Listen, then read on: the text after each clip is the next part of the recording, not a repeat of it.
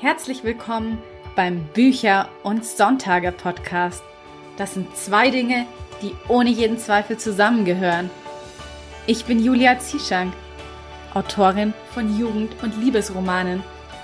Mehr über mich und meine Bücher sowie spannende Extras findest du auf meiner Website unter juliazischank.de. Und jetzt wünsche ich dir ganz viel Spaß mit der heutigen Episode.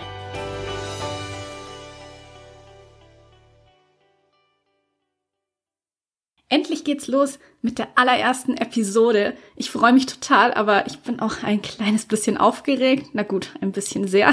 Wahrscheinlich bin ich sogar aufgeregter als mein erster Gast, denn heute in der Show ist Julia Karstein. Sie ist Autorin von Jugendromanen und Liebesromanen für Erwachsene. Also ein bisschen ähnlich wie ich. Das haben wir offenbar gemeinsam, mal abgesehen von dem gleichen Vornamen. Jedenfalls teilt Julia auf ihrer Internetseite xojulia.de jede Menge hilfreiche Schreibtipps. Also wenn du auf der Suche bist nach Tipps für angehende Autoren, dann bist du bei ihr auf jeden Fall richtig. Sie bietet sogar auch ein paar Online-Kurse für Autoren an. Einer ist, soweit ich weiß, auch gratis mit ähm, jede Menge Schreibtipps. Also es lohnt sich auf jeden Fall mal bei ihr vorbeizuschauen. Sie hat auch einen YouTube-Kanal unter ihrem Namen Julia Karstein. Und dort teilt sie ebenfalls jede Menge hilfreiche Videos zu sehr vielfältigen Themen, die sich aber alle rund um Bücher und das Schreiben drehen und bei denen sicherlich auch das ein oder andere interessante Thema für dich mit dabei ist. Wir unterhalten uns heute über effektives Marketing für Autoren, Insbesondere gehen wir dabei auch auf den Newsletter ein und wieso der so ein wichtiges Tool ist, das man auf gar keinen Fall unterschätzen sollte. Und im Anschluss an unser Gespräch lese ich dann noch zehn Minuten aus Julias Winterroman Let It Snow vor. Und ja, hoffentlich bist du dann nach dieser Hörprobe so inspiriert, dass du vielleicht deine neue Sonntagslektüre gefunden hast. Das war's jetzt aber mit meiner Einführung und ich freue mich nun, Julia heute in meiner Show begrüßen zu dürfen. Hallo Julia, schön, dass du heute in meiner allerersten Podcast-Folge dabei bist. Vielen Dank für die Einladung, liebe Julia. Es ist natürlich eine große Ehre, dass ich bei dir. Stimmt, wir haben jetzt immer liebe Julia und liebe Julia die ganze Zeit. Ja, das ist ganz lustig. Ich werde gleich mal anfangen mit demselben Vornamen. Aber ich meine, du hattest ja im Prinzip jetzt auch gar keine andere Wahl, als mein erster Gast zu sein, nachdem du schließlich der Grund bist, der mir noch so den nötigen Anschubs gegeben hat, dass ich diesen Podcast starte, als wir auf der Buchmesse drüber geredet haben. Ich weiß nicht, ob du dich noch dran erinnerst, als ich zu dir meinte, ich hätte eigentlich total Lust, einen Podcast zu starten und du dann gesagt hast, ja, wieso machst du es denn nicht einfach? Das Lustige ist, ich weiß natürlich, dass wir über Podcast geredet haben und ich kann mich natürlich auch sehr gut an unser Treffen erinnern aber ähm, ich habe das gar nicht so mitbekommen, dass ich das so, aber habe ich kann sehr gut sein, dass ich das gesagt habe, weil ich ja vom Prinzip auch immer dafür bin, dass man Dinge ausprobiert und äh, einfach macht und sie nicht nur im Kopf hat, ne? Genau. Und jetzt habe ich da auch mal die Selbstzweifel beiseite geschoben und gesagt, ich ja, mache es jetzt einfach mal und jetzt sitzen wir hier und reden heute über effektives Marketing für Autoren. Insbesondere mhm. wollen wir auch auf den Newsletter eingehen. Da bist ja du quasi Spezialistin dafür mit über 8000 Newsletter-Abonnenten, was ja schon mal eine echt wahnsinnig große Zahl ist. Genau. Ja. Aber zunächst einmal würde ich es gerne ein bisschen allgemein noch halten für den Anfang und erstmal über allgemein effektives Marketing sprechen. Also ich kenne ja nämlich einige Autoren, die immer zu mir sagen, ja, dass sie eigentlich am liebsten nur schreiben wollen würden und ja am liebsten einfach nichts mit Marketing zu tun haben möchten, weil es so wahnsinnig viel Zeit beansprucht und mhm. man auch das Gefühl hat, man muss die ganze Zeit immer verkaufen, verkaufen, verkaufen. Und mhm. ich kann das auch total nachvollziehen. Mhm. Aber ich meine, ähm, Marketing und insbesondere Social Media muss ja nicht nur auf diesen Verkaufsdruck aufgebaut sein, sondern es soll ja vor allen Dingen auch Spaß machen. Und deshalb wäre jetzt auch meine erste Frage an dich ähm, welches ja, Social Media Plattform dir denn am meisten Spaß macht. Ja, das finde ich total ähm, interessant. Das ist eine, so eine Überlegung, die wir heute auch, denke ich, alle viel mehr haben, ne? weil früher musste, ich glaube, früher gab es ja durch, über Social Media haben wir die Möglichkeit überhaupt, unseren Lesern näher zu sein. Und das gab es ja früher gar nicht so in der Form. Also da hat man sich ja nur getroffen auf Lesungen und so. Und ich glaube, man muss so seine grundsätzliche Einstellung da auch ändern und ähm, dass, äh, sich darüber freuen, dass diese Möglichkeit da ist, mit seinen Lesern in Kontakt zu treten und das vielleicht auch genauso sehen. Nicht als Marketing, sondern als die Möglichkeit, Kontakt mit seinen Lesern aufzunehmen. Was ja per se was total Schönes ist. Ja. Und, ähm, und gleichzeitig glaube ich auch, man muss sich auch nicht total verdrehen. Ich glaube, sich total zu verdrehen funktioniert auch nicht.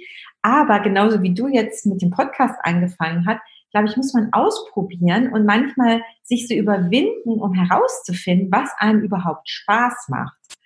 Und wenn man jetzt sagt, okay, ich habe ein Buch geschrieben und gerade wenn man auch äh, das selbst veröffentlicht, aber auch, auch bei Verlagen, also genauso, ich habe ja auch beides gemacht, ähm, ist, es, äh, ist es ja ähm, eine Chance oder ja, als selbst, wenn man selbst veröffentlicht, wahrscheinlich die einzige, eine ganz wichtige Möglichkeit überhaupt dass man gesehen wird, dass das Buch überhaupt gefunden wird, ähm, Social Media zu nutzen. Also Leute zu finden, die mit einem so auf einer, ja, auf einer Wellenlänge liegen, die also die Bücher mögen, mit denen man sich gern austauschen möchte, so.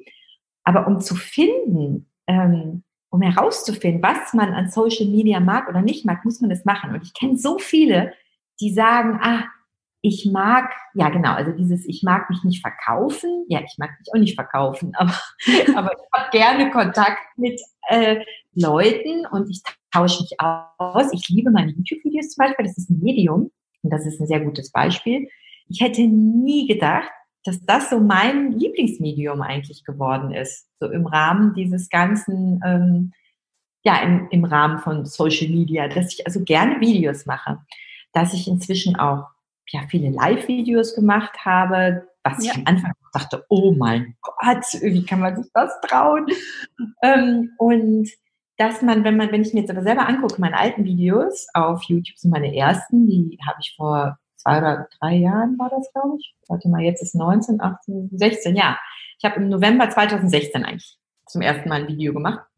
Und dann auch immer nur, die ersten zwei Jahre auch immer nur einen Monat lang.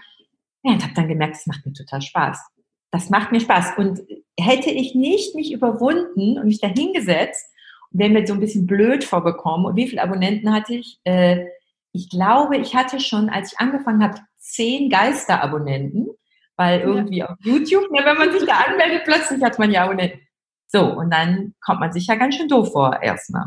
Ja, aber durch diese Überwindung, dann habe ich das einen Monat gemacht, dann hatte ich irgendwie 30 Abonnenten oder so. Und das waren Leute, die haben auch alle den Nanofilmer mitgeschrieben. Und ach nee, ich hatte danach, glaube ich, sogar schon 200 Abonnenten. Das ging dann relativ schnell. Und ähm, ja, dann hatte ich da so eine kleine ähm, Gruppe an Leuten. Das war ganz toll. Ja. ja, ich denke auch, man muss auf jeden Fall einfach mal ein bisschen ausprobieren und dann vielleicht so bei den zwei Plattformen hängen bleiben, die einem einfach am meisten Spaß machen. Genau, nicht auf allen. Also man kann alle ausprobieren. Zum Beispiel, ich bin auch auf Facebook und da war ich früher auch aktiver und da bin ich jetzt ganz selten nur noch. Ich poste ist bei mir das Gleiche. Ja, da hat man so, aber ich glaube, viele unserer Leser sind auch weitergezogen. Die sind auf Instagram eher jetzt. Ne? Also ich habe das Gefühl, Instagram ist immer noch eine aktive Plattform und wenn man sich da so anguckt, die ähm, Interaktionsraten, Twitter war ich zum Beispiel, damit habe ich angefangen. Und das ist ja, das sind kurze Texte, keine Bilder, das ist ja so ganz einfach zum Einstieg. Ja. Und habe aber so festgestellt, auf Twitter finde ich viele Autoren zum Austausch, aber weniger Leser. Aber es ist eine super Plattform, um andere Autoren und so, so zu Netzwerken, wie man das so nennt, andere Leute kennenzulernen und ja, sind auch ein paar Leser, aber ähm, ich glaube, das ist so nicht, ich glaube, die meisten meiner Leser sind auf Instagram und auf Twitter ist die Interaktionsrate ja auch sehr gering. Das ist ja nur so 0,02 Prozent. Ähm, und auf ähm, Facebook so 1 bis 2 Prozent. Das sind die guten Interaktionsraten. Also, ja. Ja. Und auf ähm, Instagram ist schon so ein bisschen besser. Da ist das so dreieinhalb Prozent. Und ähm, also das ist noch eine aktivere Plattform. Also man sieht ja auch so von, man muss sich halt genau überlegen, wo altersstrukturmäßig sitzen denn jetzt meine Leser, wo lohnt es sich für mich? Ja, das ist auch ein guter Tipp, so ein bisschen eine Zielgruppenanalyse einfach zu machen. Ja, genau. Also wie alt, was haben die gegeben, was sind denn die, die, Leute, mit denen ich zu tun habe, wie alt sind die, wo, ja, welches Medium mögen die, genau. Und dann aber, also diese Mischung aus dem und dann sich gucken, wo bin ich am liebsten und sich dann was raussuchen und da seine Zeit fokussieren. Also ich habe mich auch schon bewusst von Twitter und Facebook zurückgezogen, weil man kann nicht überall sein. Das schafft man ja zeitlich nicht. Ne? Wissen wir, ja, die Zeit. Ja. Und immer ein limitierender Faktor. Ne? Ja, das sehe ich ganz genauso. Deswegen bin ich persönlich auch am meisten nur auf Instagram aktiv. Ja, genau, genau. Das sehe ich ja auch immer, deine Posts. Genau, ja. Ähm, welches von diesen ganzen Marketing-Tools würdest du denn jetzt als am effektivsten einschätzen? Genau, also das waren jetzt ja eher Social Media. Das ist ja kein, ja, es ist natürlich auch irgendwo ein Marketing-Tool, aber de facto, wenn man jetzt denkt, dass eine gute Interaktionsrate auf Instagram 3,5 Prozent ist und eine schlechte Öffnungsrate beim Newsletter, auf den ich gleich zu sprechen komme. Genau. Eine schlechte Öffnungsrate, also eine richtig schlechte ist, würde ich sagen, 10 Prozent. Oh ja, die wäre aber schon wirklich sehr schlecht, ja. Genau. Und eine ähm, ganz gute es ist dann so 20, 25, 30 Prozent. Man hat auch, kann auch bis 50 Prozent, wenn man so eine kleine Newsletter hat mit echten Fans, dann geht das, geht das auch sehr hoch. Ähm, jetzt bei meinem habe ich so, ich glaube, so 25 bis 30 Prozent ähm, an Öffnungsrate. Und das äh, ist eine ganz gute Öffnungsrate. Ich habe auch manchmal ein bisschen höhere Öffnungsrate. Ähm, ja, aber so in dem Zentrum, das gilt als gute Öffnungsrate, wenn du so viele tausend ähm, Abonnenten hast. Weil die dann manchmal, das kennt man ja selber von sich, ich abonniere auch Newsletter und die lese ich auch nicht immer. Die lese ich dann manchmal, wenn es mir zu viel ist, lösche ich die auch einfach und lese sie ja. dann beim nächsten Mal wieder. Ne? So. Das ist, glaube ich, also. ganz normal, ja. Aber da sieht man eben schon daran, wenn man einen jemanden auf seinem Newsletter hat, ähm, hat man, den erreicht man natürlich viel, viel leichter, wenn man den erreichen will.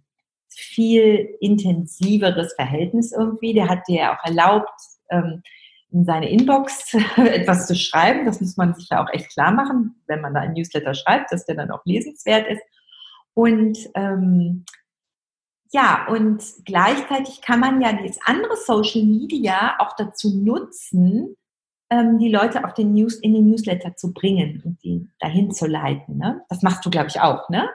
Genau, Oder? da wollte ich nämlich auch dich noch fragen, was denn da so ähm, deine Tipps sind, um eben Anreize zu schaffen, sich einzutragen. Also ich mache es zum Beispiel so, dass auf meiner Website gibt es einen ähm, passwortgeschützten Download-Bereich und das ja. Passwort bekommt man eben durch die Anmeldung im Newsletter und dort in dem Download-Bereich ähm, finden sich dann viele tolle Extras und Goodies. Also in meinem Fall sind es eben Leseproben. Ich habe auch eine 90-minütige Hörprobe zu einem meiner Romane und ja. ähm, ein paar meiner Handletterings in Form von ja, Postern beziehungsweise auch als Lesezeichen, die man sich dann einfach downloaden und selbst ausdrucken kann. Ja, das ist doch super. Ähm, ich habe das auch ganz ähnlich. Ich hatte habe auch ein Down ein, äh, mit einem WordPress-Plugin, wie heißt denn das? Essential Grid benutze ich. Ich weiß nicht, was du benutzt. Benutzt du auch so ein Plugin, um das technisch einzurichten? Oh, Hast da bin ich jetzt tatsächlich. Ich habe WordPress, ja, aber ich habe tatsächlich meine Website von ähm, Webdesignern machen lassen, deswegen habe ich da gar keine Ahnung, so, was für ja. Plugins die benutzt haben. Ja, also ich kann es empfehlen, dieses Essential Grid ist ganz gut. Das habe ich benutzt auf meiner Webseite, weil ich habe äh, die mehr oder minder selber, ähm, selber erstellt. Also ich habe da zum Teil ein bisschen Hilfe gehabt. Aber das kann man auch, Leute, die selber eine WordPress-Seite haben, so kann man so einen download-geschützten Bereich einrichten. Da kann man auch einfach googeln nach Plugins, ja. äh, wenn man eine Seite hat. Ähm, und ähm, das denke ich auch ist ein super Weg. Und dann kann man eben ähm, unterschiedlich, je nachdem, was für Artikel man hat, bei mir ist ja so, ich schreibe ja Romane, aber ich habe auch einen Blog über das Schreiben und gebe auch Schreibkurse darüber oder verkaufe so Online-Kurse darüber. Und da habe ich dann teilweise diese Goodies sind dann unter, also diese Downloads sind dann unterschiedlich, je nachdem, was, ähm, wie jemand mich gefunden hat. Wenn er mich zum Beispiel in der Google-Suche gefunden hat und einen Artikel über, ähm, wie finde ich einen Verlag zum Beispiel, und da gibt es Artikel darüber auf meiner Webseite, dann findet er im Download-Bereich dazu zum Beispiel beispielhaft Exposés. Und dann kann er sich ja. anmelden und findet darin Exposés. Und da hat er natürlich, hat jemand einen Grund, sich anzumelden, weil man muss sich nichts vormachen. So ähm, erstmal, wenn jemand, jemand äh, will erstmal nicht als erstes noch mehr E-Mails bekommen. Genau. wenn man eh schon immer überflutet wird. Aber wenn man erstmal was anbietet, was der andere sehr gut findet, ähm, dann weiß der ja schon, das ist ja wie so ein Signal, um zu sagen, hey, aber es lohnt sich mir zu folgen, weil ich habe wirklich gleich Dinge, die dich auch interessieren. Und dann ähm, trägt sich jemand ein für den Newsletter und dann muss man dieses, im Weiteren natürlich, diese Erwartung nicht enttäuschen, sondern bestätigen. Also dass man dann auch ein Gefühl dafür hat, dass, äh, dass man den Leuten, die sich da eingetragen hat, dass man denen auch Dinge dann schickt und schreibt in seinem Newsletter, die, die diese Person auch interessieren. Und sonst ja. wird er sich auch ganz schnell wieder abmelden. Ist ja genau. Also das heißt quasi, ich kann mal zusammenfassen, dass man als ersten Schritt erstmal ähm, wertvollen Content erschafft, den man dann eben kostenlos anbietet. Und ja, wenn dann sich die Leute erstmal im Newsletter eingetragen haben, dann ist natürlich die nächste Frage, wie oft, in welcher Frequenz sollte ich den denn versenden? Also wöchentlich, monatlich, was ist da so deine Empfehlung? Hm. Wie machst du es? ich frage direkt. direkt ich mache es tatsächlich monatlich. Ah ja, monatlich.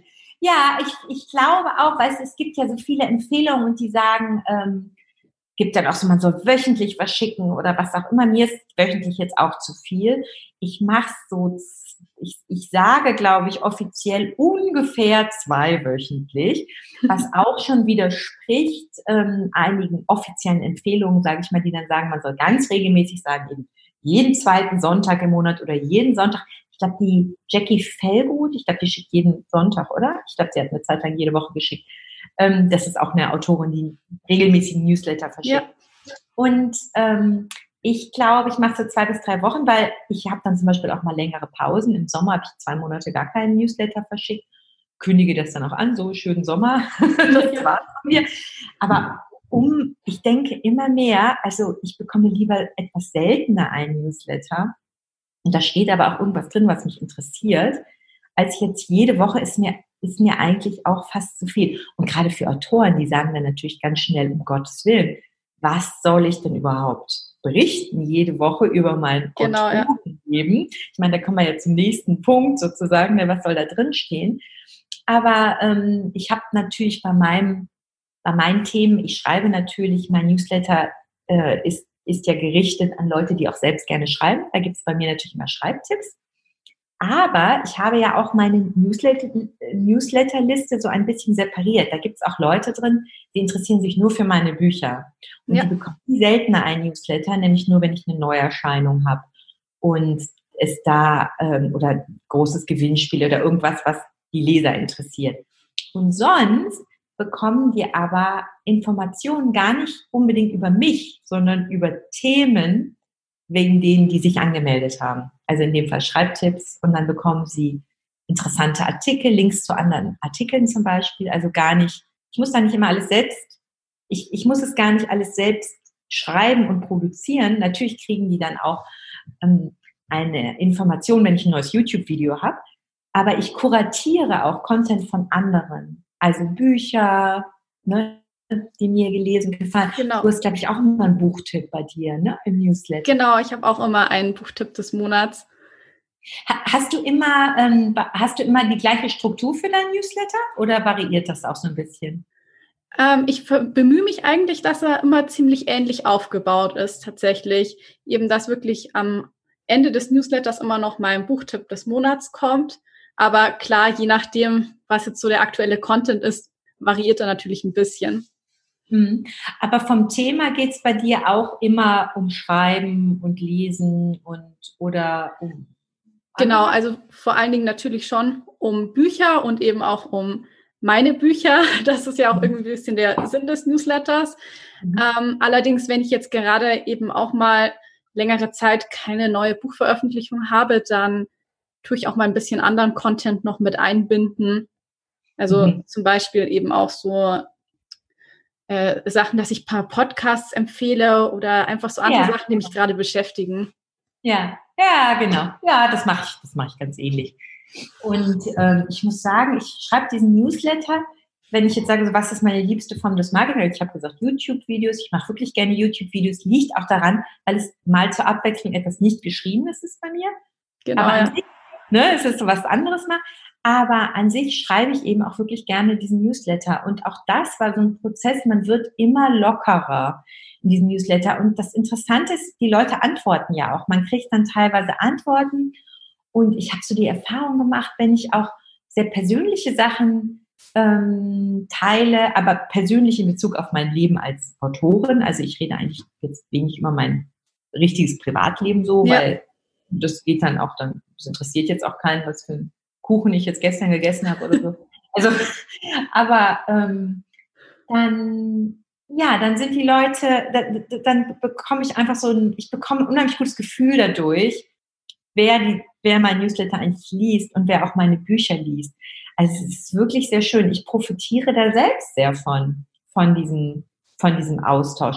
Und natürlich sind die Leute, denen ich ja auch viel mitgebe und die teilhaben lasse an vielen Informationen, die ich eh recherchiere oder ich mache mir ja auch Arbeit mit meinen YouTube-Videos und so weiter, die sind natürlich dann auch ähm, bereit, wenn sie, wenn ein Buch von mir rauskommt, die unterstützen mich dann auch. Und das ist so, äh, das ist natürlich sehr schön. Also das merke ich dann immer richtig, dass die dann auch, also sowohl mein Buch kaufen, aber es auch anderen empfehlen oder lesen, rezensieren, ähm, teilen und ja, mir einfach auch positiv gesinnt sind. Und das ja, das stimmt. Gefühl. Ich glaube, das kann man auch so wirklich ähm, sagen, dass ja im Vergleich zu Instagram nicht nur viel mehr Leute den Newsletter auch wirklich lesen, sondern eben auch mehr Leute so vom Verhältnis her dann das Buch auch kaufen, wenn man eine Neuveröffentlichung hat, als es jetzt eben bei Instagram der Fall wäre. Ja, also das würde ich auch ähm, ganz klar so sehen und auch die Leute, die sich mit Newsletter-Marketing so intensiv beschäftigen. Da gibt es ja so verschiedene. Ich weiß nicht, ob du Tim Grahl kennst oder so. Das ist so ein Marketing. Also ich kenne auf dem amerikanischen Markt gibt es da so ein paar Spezialisten. Mhm. Die können das auch in Zahlen da ganz, ganz klar belegen. In Amerika ist es ja absolut üblich. Da haben ja die Autoren, also das ist total üblich, dass die ganz stark beteiligt sind oft an dem Marketing ihrer Bücher, auch wenn die im Verlag erscheinen. Ja. Und da ist man manchmal total überrascht, wie viel Geld die Autoren da selbst in ihr eigenes Marketing ähm, investieren. Also da gibt es dann Autoren, die investieren dann selbst erstmal 10, 15.000 Euro in ihr eigenes Marketing. Also das ist wirklich völliger Wahnsinn. Wow, ja, das sind Zahlen, die kann man sich hier gar nicht so vorstellen. Nee, also das ist totaler Wahnsinn. Die machen das natürlich dann teilweise, gerade wenn das so Ratgeber, Sachbuchautoren sind, machen die das, wollen dann dieses Label haben, irgendwie New York Times Bestsellerliste, um dann ganz andere Dinge damit zu verkaufen. Ne? Die haben dann vielleicht noch Kurse oder Coaching, also gerade in diesem Ratgeberbereich, ja. ähm, haben dann ganz andere Geschäftsmodelle, die, also, ja, aber ich weiß, dass insgesamt, dass es äh, sehr viel üblicher ist und auch die Verlage teilweise da sehr viel von ihren Autoren erwarten weil wir ja in Deutschland dann auch manchmal schockiert sind, die ähm, denken so, hm, das hat sich, das löst sich immer weiter auf. Was macht denn der Verlag? Der soll doch mein Buch vermarkten. Genau, ja. Aber, ähm, und aber gleichzeitig ist es ja auch oft eine sehr schöne Zusammenarbeit. Also ich habe jetzt, wenn, wenn man ein Buch rausbringt und man kann ja mit den Verlagen gemeinsam besprechen, die Strategie sozusagen selbst entwickeln. Ne? Ja, genau. Ja. Ähm, so, meine nächste Frage wäre jetzt noch, wenn ich jetzt richtig Lust habe, auch einen eigenen Newsletter zu starten.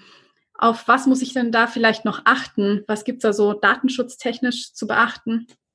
Ja, also einmal gibt es ja, also wenn ich jetzt ein Newsletter machen würde, was ich wirklich jedem empfehlen würde und auch wenn man, äh, wenn ich jetzt sage, ja, mein Newsletter ist jetzt relativ groß, aber das ist bei mir, ja, sind ja auch jetzt nicht nur Leute, es sind ja auch Leute, die viel Schreibtipps machen und diese Online, sich für meine Online-Kurse interessieren, die kaufen jetzt ja alle nicht meine Bücher. Aber wenn ich jetzt 40 Leute habe, die auf meinem Newsletter sind, die aber wirklich darauf warten, auf mein nächstes Buch, dann ist das ja toll und dann ist das ja überhaupt nicht zu unterschätzen. Auf jeden Fall. Sowieso sich nie von diesen Zahlen immer einschüchtern lassen oder und ich habe, ja, ich habe der Julia, glaube ich, auch schon mal erzählt, dass ich auch schon mal ein paar tausend Leute gelöscht habe auf meinem Newsletter, weil ich dann gesehen habe, ein paar Leute sind da drauf, die sind da schon seit vielen Jahren drauf, die öffnen den auch gar nicht mehr, die haben dann irgendwann vergessen, den abzubestellen. Die habe ich dann einfach selber gelöscht.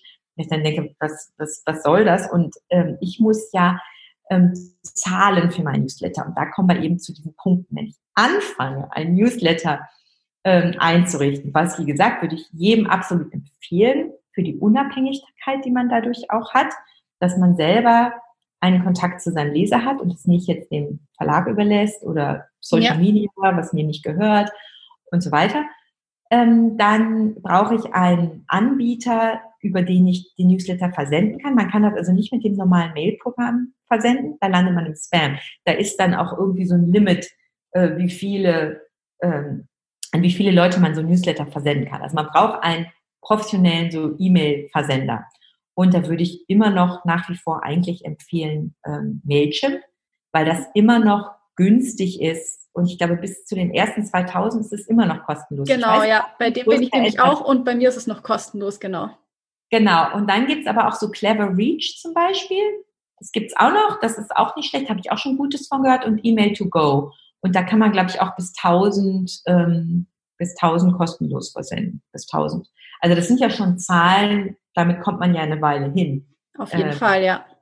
Und ähm, ja, und weil ich bin bei ConvertKits, was ich auch total empfehlen kann, da kann man sehr toll segmentieren, die Leute, die sich angemeldet haben. Das heißt, ich sehe genau, die sind getaggt sozusagen, woher die kommen. Sind das jetzt Interessenten von meinem Buch oder sind das jetzt, die haben alle so Schlagworte. Ähm, aber das kostet jetzt, äh, ich glaube, ich zahle da so 100 Euro im Monat für. Also ist ja schon etwas äh, mehr, ne? Und ja. das muss kann man, also das will man jetzt ja nicht einfach so zahlen. So, und dann muss man natürlich darauf achten, ich kann gleich nochmal sagen, wo tue ich das hin? Auf meiner Webseite können wir vielleicht auch gleich noch sagen. Also, mhm, sehr gerne, was ja. man überall sieht. Ähm, an viele Stellen, nämlich nicht nur einmal, sondern an viele Stellen. Ähm, aber was Datenschutz angeht, muss man eben, um ähm, DSGVO-konform zu sein, muss man nachweisen können, dass derjenige sich angemeldet hat. Und das kann man in den E-Mail-Programmen dadurch, dass man dieses Double Opt-in-Verfahren benutzt. Und das ist ja einfach nur, ähm, das ist auch voreingestellt, kann man bei Mailchimp ganz einfach, dass die Leute eben sich anmelden genau. und dann müssen sie es nochmal bestätigen.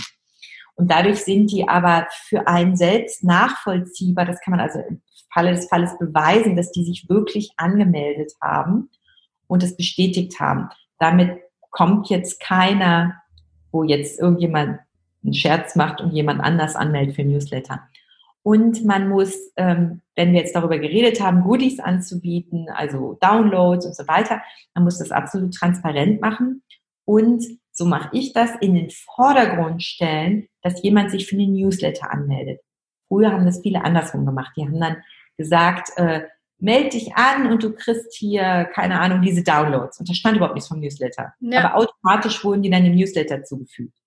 Und heute, es gibt da viel Diskussion darüber, wie es ganz glasklar ist, aber es hat sich jetzt eigentlich mehr oder minder durchgesetzt in den letzten Jahr, wo das so mehr Thema war, dass man einfach das ganz, ähm, äh, ganz durch, also es, es muss halt für denjenigen absolut transparent sein, ich habe mich für einen Newsletter angemeldet.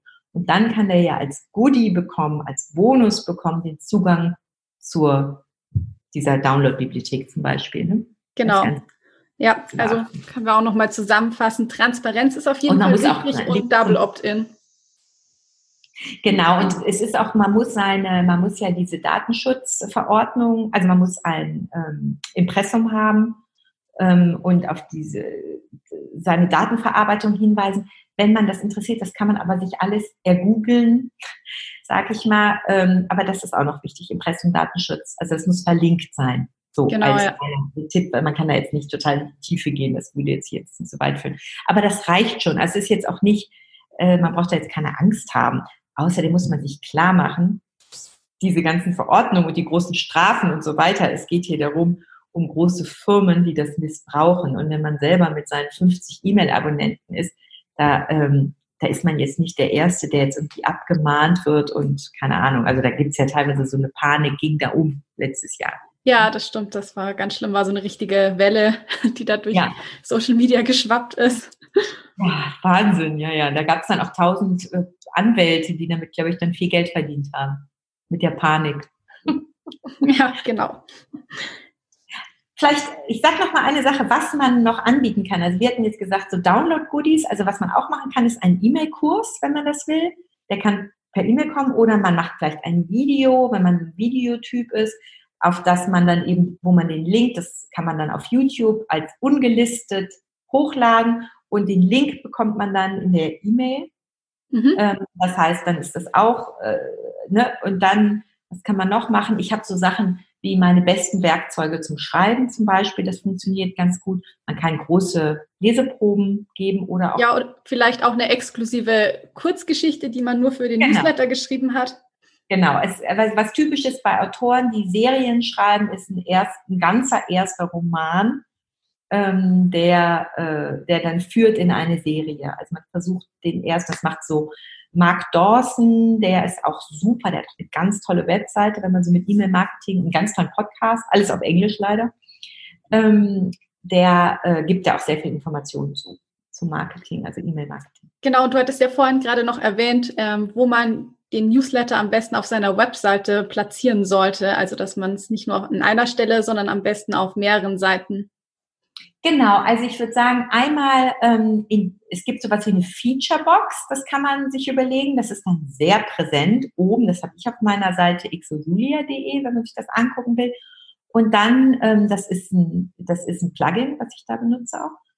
Ähm, dann auf die Über mich-Seite zum Beispiel sollte man es machen und dann in die Seitenleiste und dann unten auf der Seite auch. Also man sollte es im Grunde überall machen auf der eigenen Webseite. Ja. Also das Ziel ist einfach, und dann gibt es ja diese Pop-up-Fenster und Leute hassen diese Pop-up-Fenster. Man muss sagen. Genau, die sind sehr nervig. Sind, ja, genau. Man muss sagen, die sind extrem effektiv und man muss sich das dann überlegen, will man das jetzt oder will man das nicht?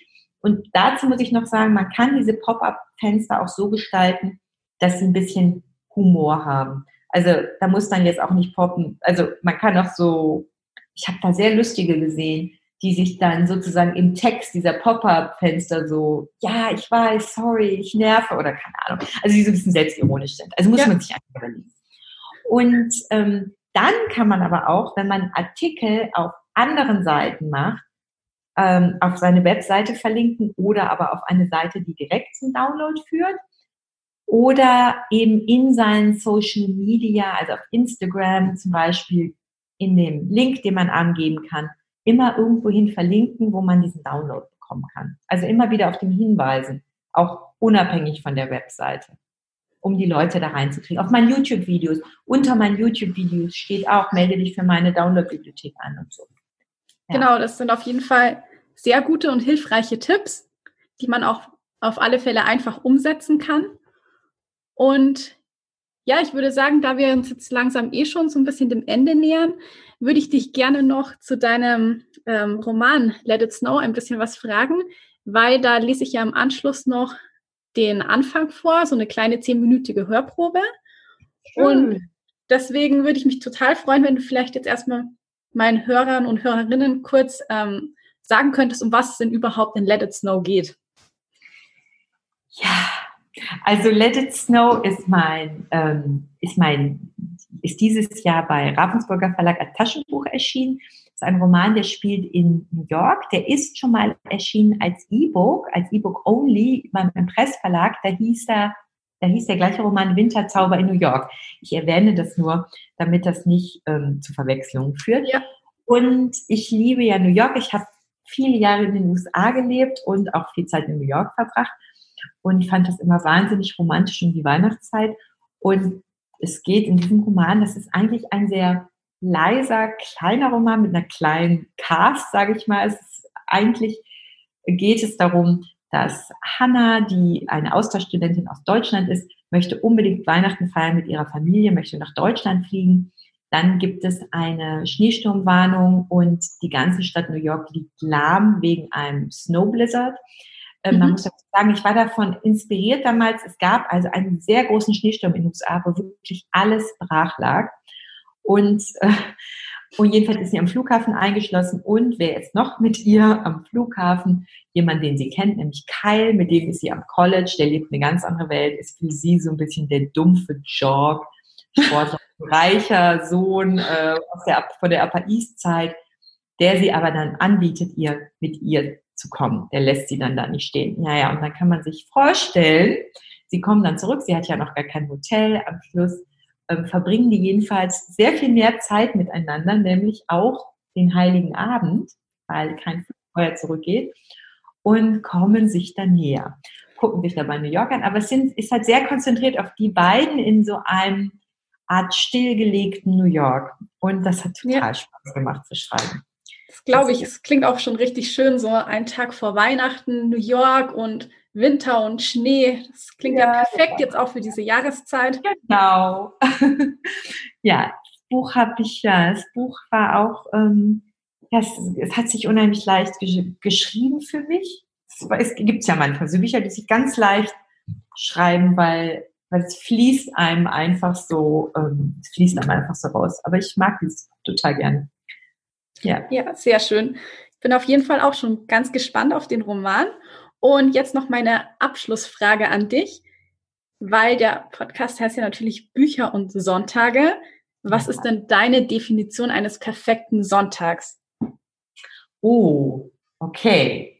Meine Person, meine Definition ist, glaube ich, dass ich sehr früh aufstehe am Sonntag ich liebe es ja früh aufzustehen und dann so ruhige Zeit für mich selbst zu haben, bevor ähm, alle anderen aufstehen und ähm, ein äh, spazieren zu gehen, mit meinem Hund spazieren zu gehen. Ich gehe auch sehr gerne joggen mit Hund und etwas Sport zu machen. Manchmal gehe ich auch zum Yoga, zu lesen und ehrlich gesagt auch heimlich auch am Wochenende zu schreiben, weil ich schreibe natürlich auch in der Woche, aber ich schreibe auch am Wochenende dann sehr gerne und da habe ich so das Gefühl, das ist so außerhalb der normalen Arbeit und ja, und dann aber Zeit mit meiner Familie zu verbringen und viel in der Natur zu sein, das ist, glaube ich, mein perfekter Sonntag.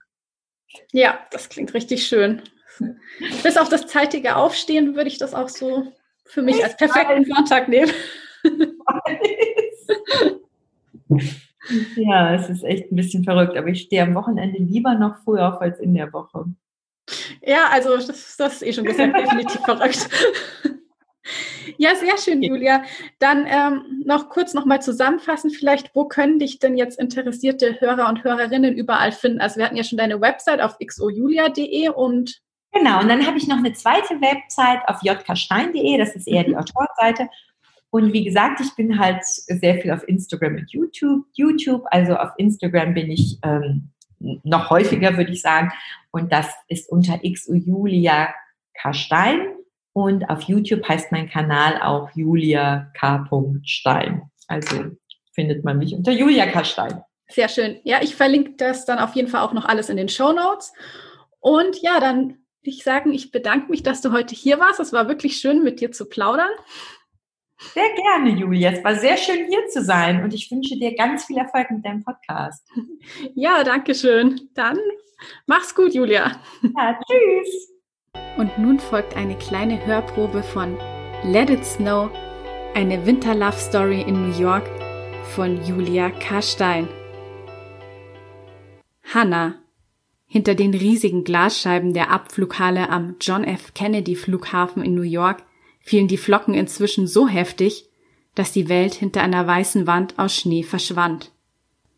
Aber morgen ist Weihnachten. Meine Familie wartet auf mich und meine Schwester freut sich schon auf ihr Geschenk. Sie wird schrecklich enttäuscht sein. Hannas Stimme klang vorwurfsvoll. Tränen brannten ihr in den Augen.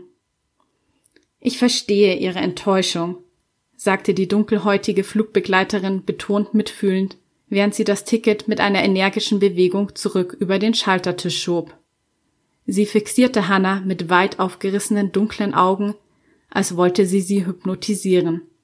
Das hatte sie wahrscheinlich an einem Seminar für den Umgang mit komplizierten Fluggästen gelernt.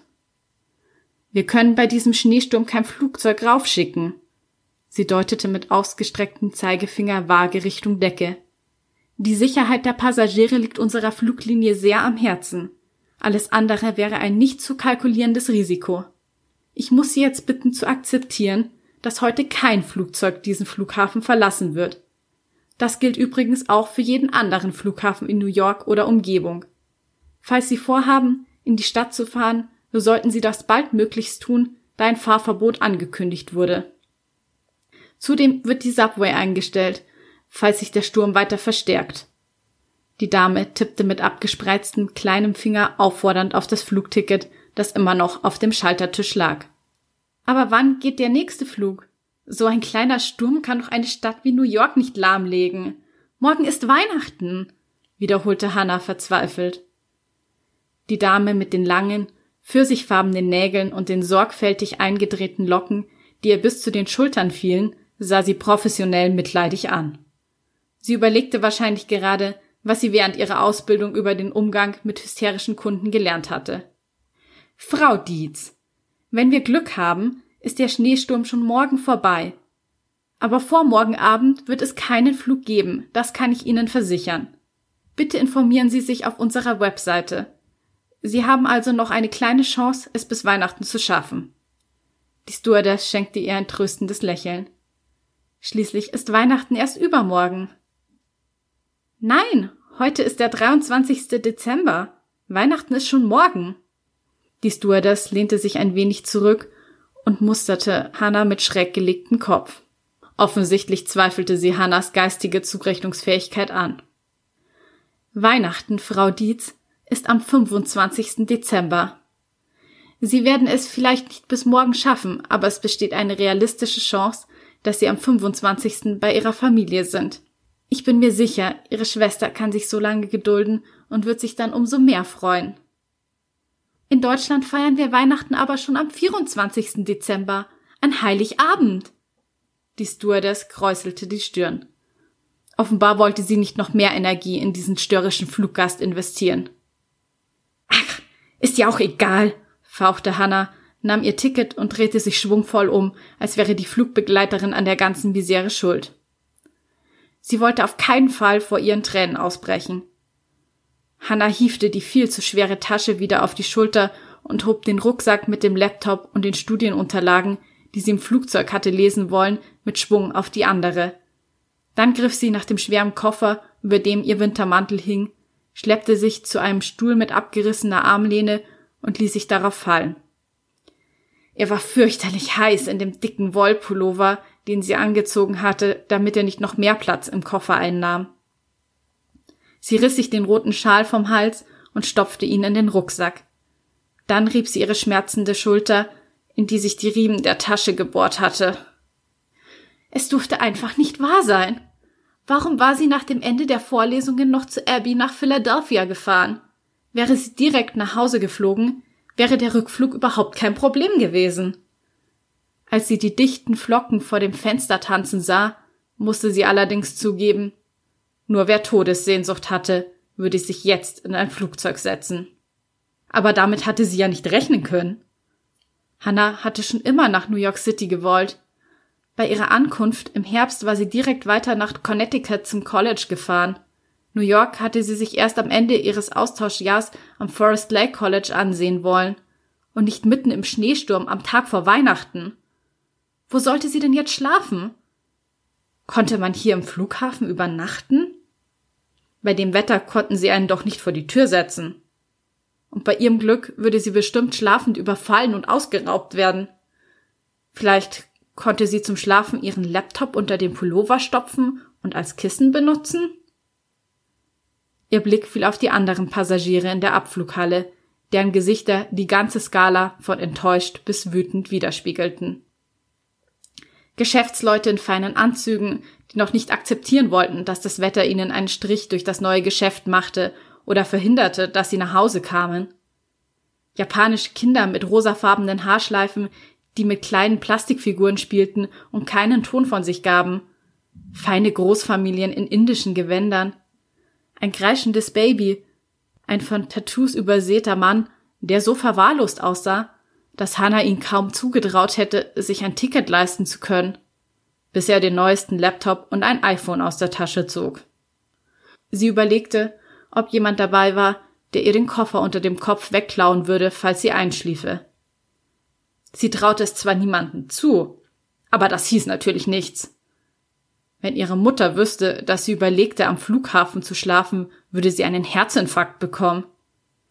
Hannah hatte vorhin kurz mit ihr telefoniert und ihr versprechen müssen, die Notfallkreditkarte einzusetzen, wenn es nicht anders ging. Und auf jeden Fall in einer sicheren Gegend zu bleiben. Ihre Mutter stellte sich New York als düstere Stadt vor, in der gefährliche Banden ihr Unwesen trieben und man, wenn man irgendwo falsch abbog, schnell erschossen werden konnte. Ein Wunder, dass ihre Mutter überhaupt zugestimmt hatte, dass sie mit dem Zug nach Baltimore fuhr, bevor sie nach Hause kam. Hannas Blick blieb an einem Typen hängen, der ein paar Meter von ihr entfernt in sein Handy sprach. Dabei reckte er den freien Arm weit nach oben, als hätte er die ganze Halle für sich und wäre gerade dabei, sich für einen Sportwettkampf zu dehnen, was ziemlich fehl am Platz wirkte.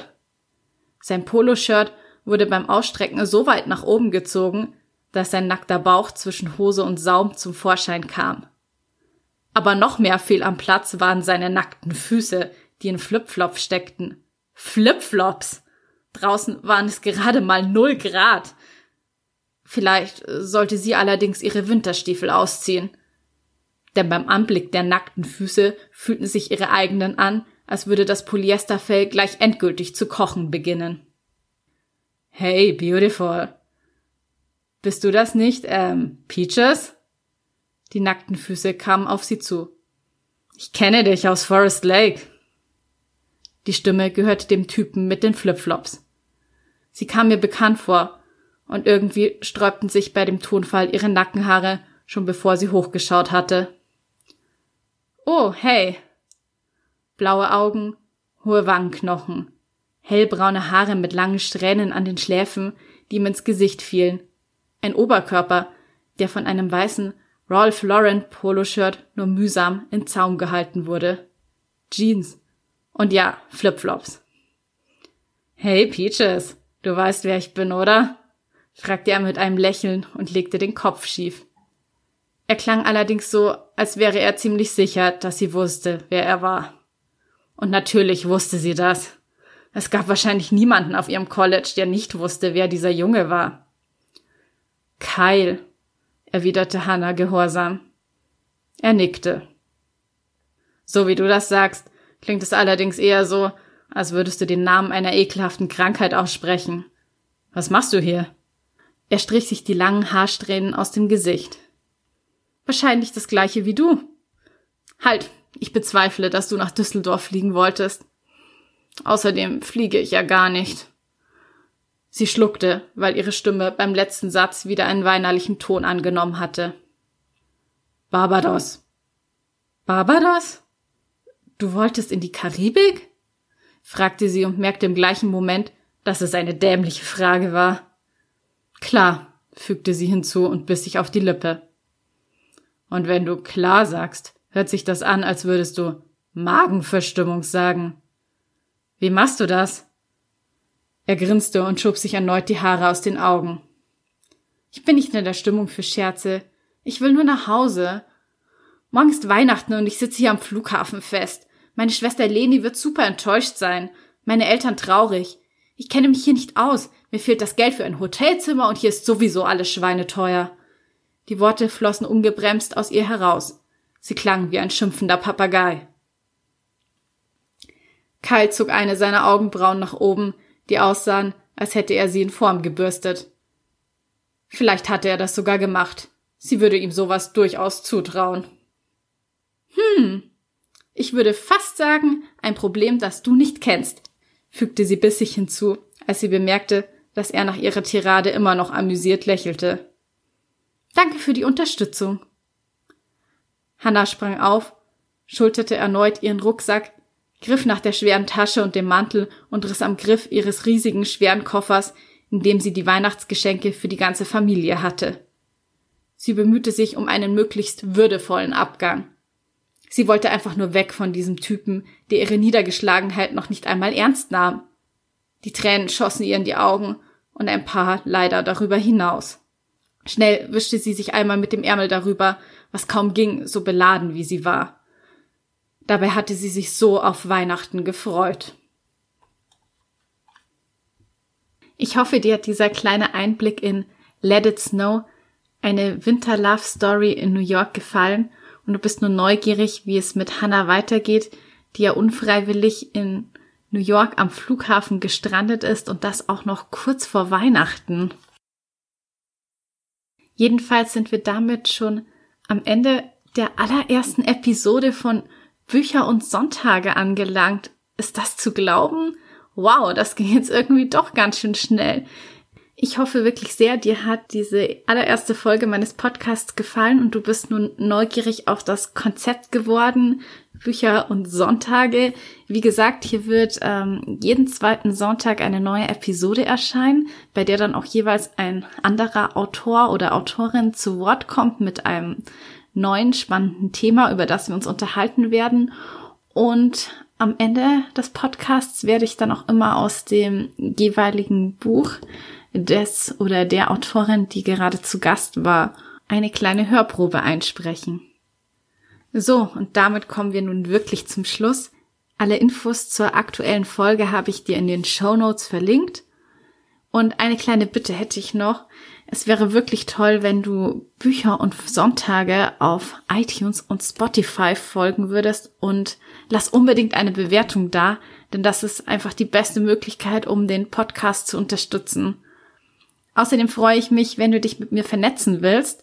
Du findest mich auf Instagram at Julia Zieschank und außerdem auf meiner Website unter juliazieschank.de.